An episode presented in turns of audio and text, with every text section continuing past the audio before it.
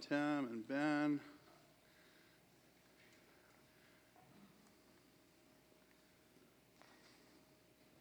Our second lesson is from the Gospel of Luke.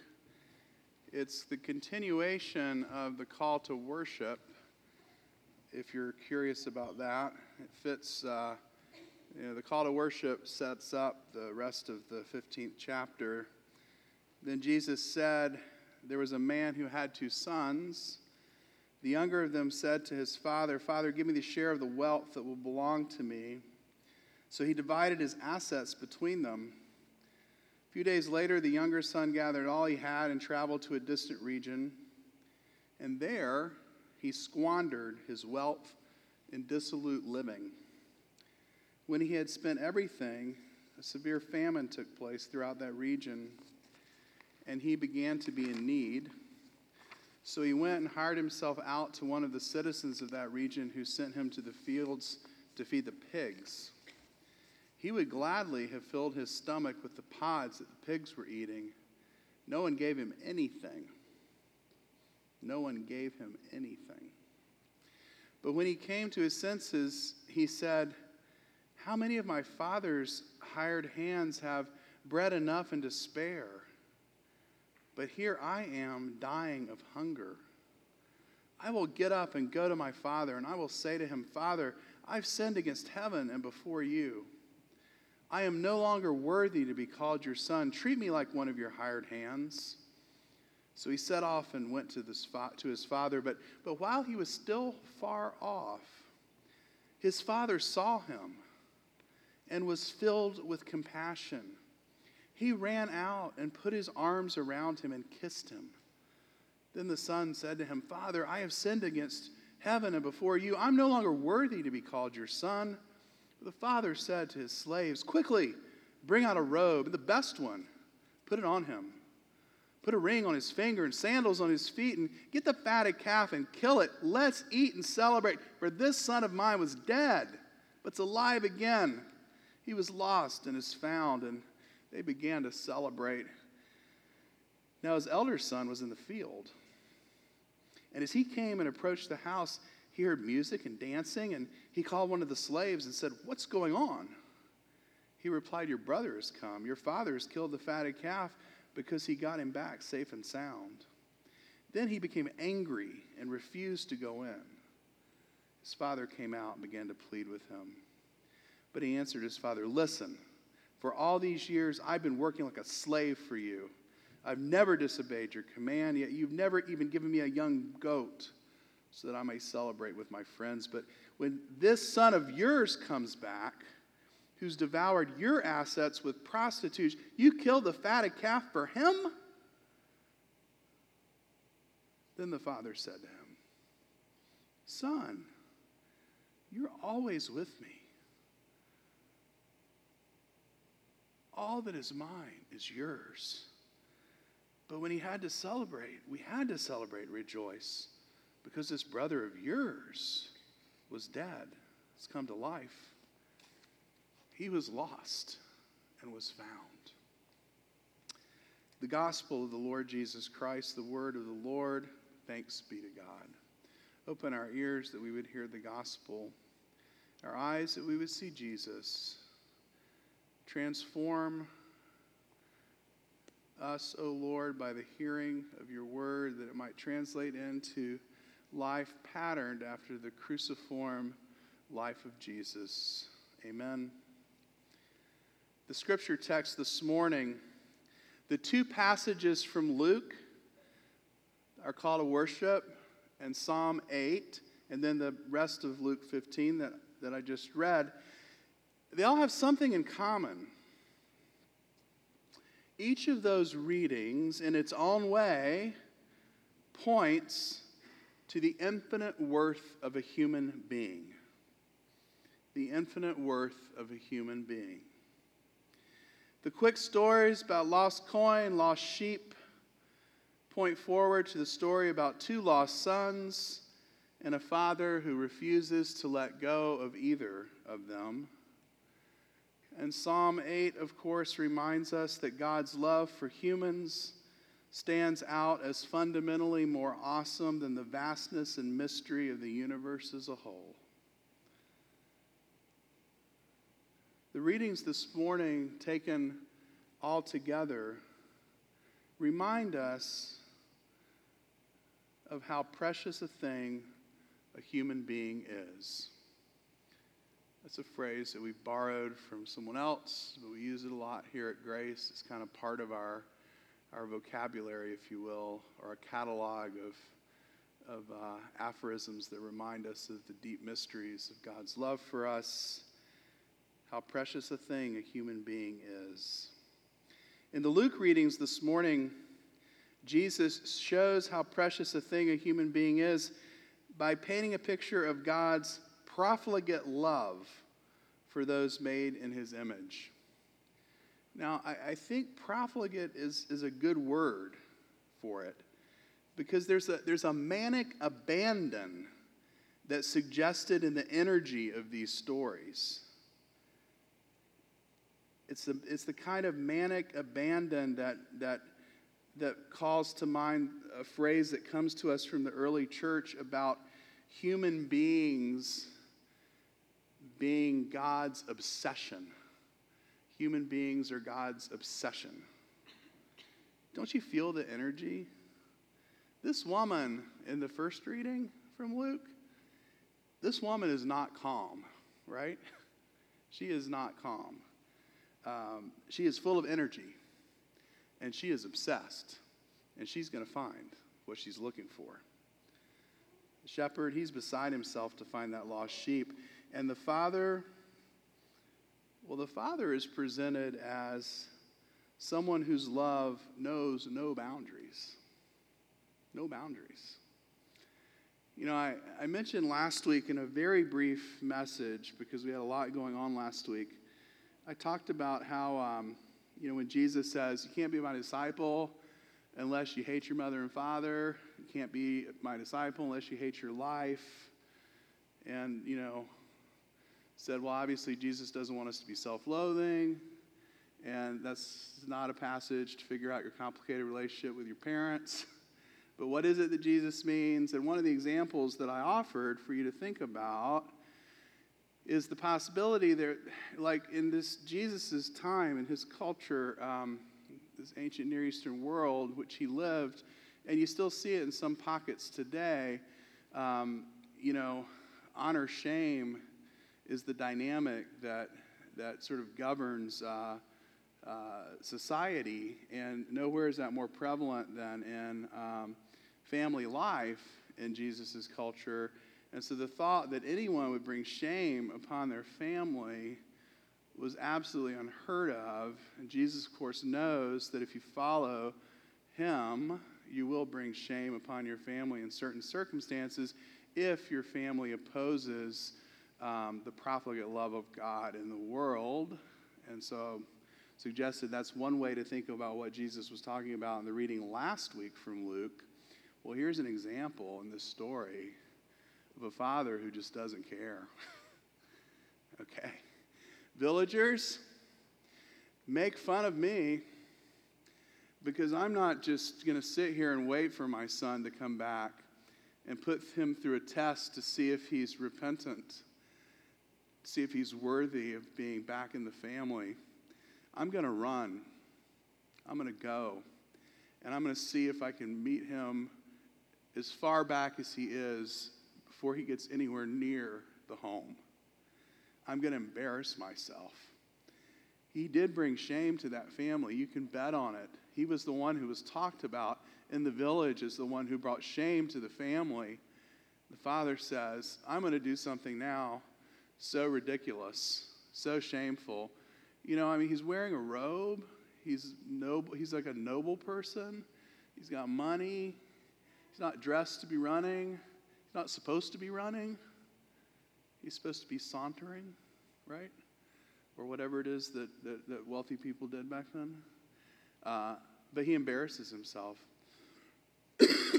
whatever shame that son had brought on the family, he's like, I'm going to do something that's going to be more memorable than that because I love him so much.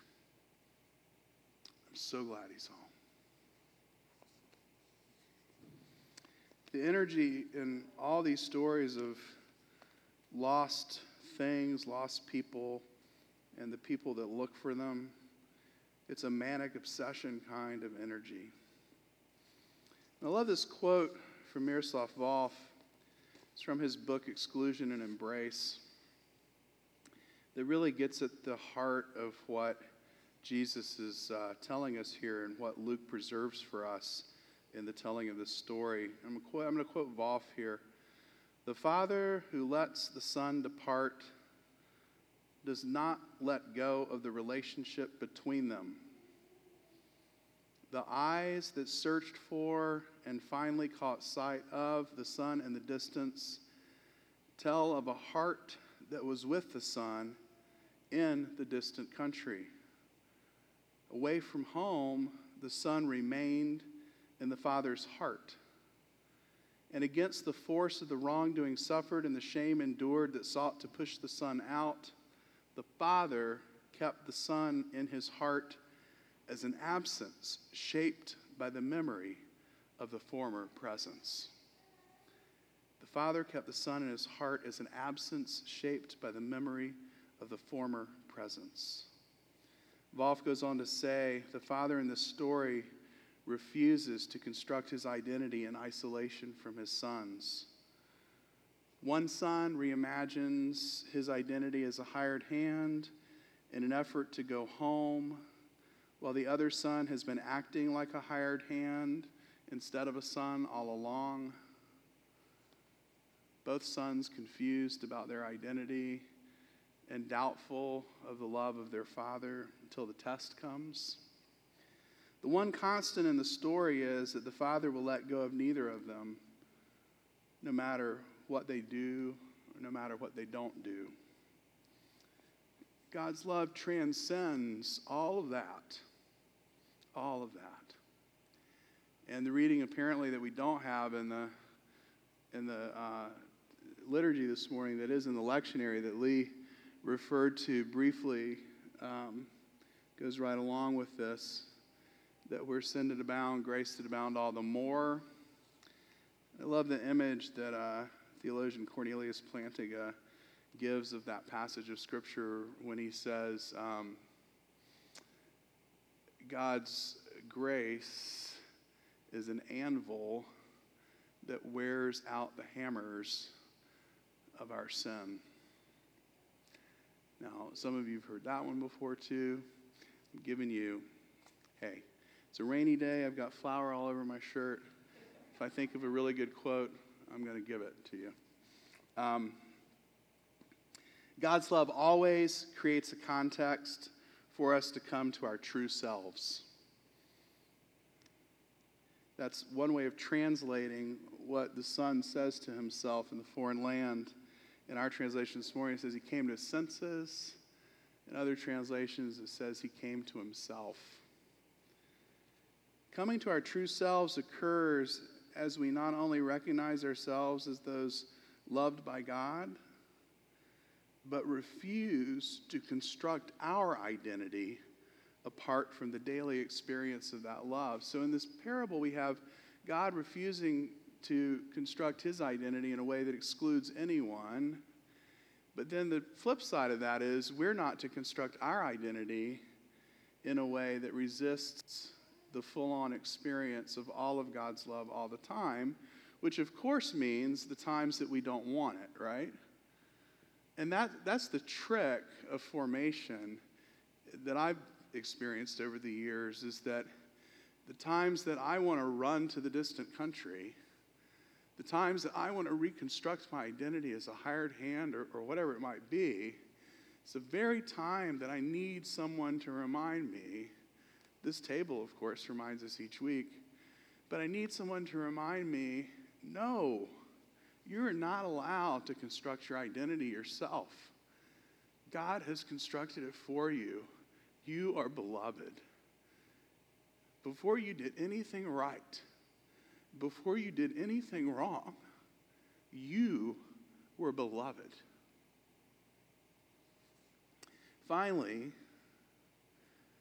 the way that the father in the story relates to the son who stayed home, we're reminded that God's love always creates a context for us to see the one who is the other to us, perhaps a perceived enemy, creates a context for us to see that person, that human being, that divine image bearer that is referred to in Psalm 8, to see them also as the object of God's love. And therefore, someone who we hope to share fellowship with. In the story, the father seeks to open up space and context for the older brother to rediscover his younger brother. The one who says, You've never given me a party, is told that he's always welcome to the father's resources.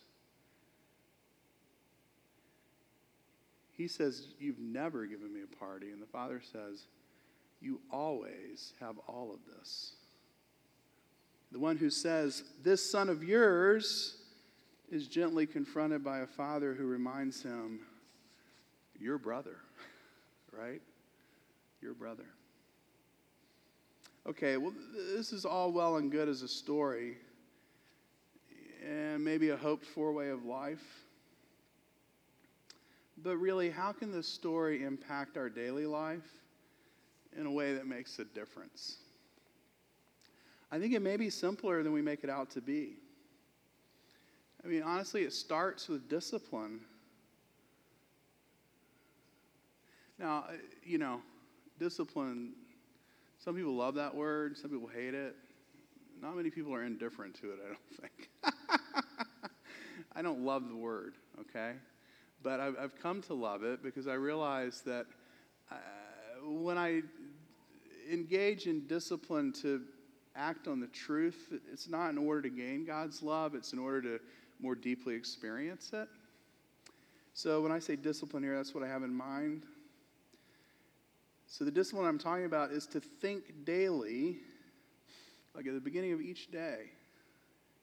Think to yourself, the people that I meet today, even those, or especially those who present a challenge to me in different ways, they are precious divine image bearers even if they do not know that about themselves. And as someone who does know that about myself, I will ask God to help me to treat them as such. And in the various communities we inhabit, rather than being comfortable creating distance between ourselves and others when differences make life together a bit strained, how about leaning into the union that we share? A union that is created for us, not of our own making, but it's given to us as a gift to be nurtured. You know, these are the gifts the church receives from God and community. And as Jesus says, don't hide them under a bushel. Uh, let that light shine. Not because we're smart, not because we're good, but because we receive all of this from Christ as a gift, we have the answer to the world's problems in a way the world will never come up with that answer on their own. God's grace, God's mercy, the God who refuses to construct God's identity apart from relationship with those people he made. May we live more and more as if all of that were more important than anything else that we might know or believe. In the name of the Father, and the Son, and the Holy Spirit, amen.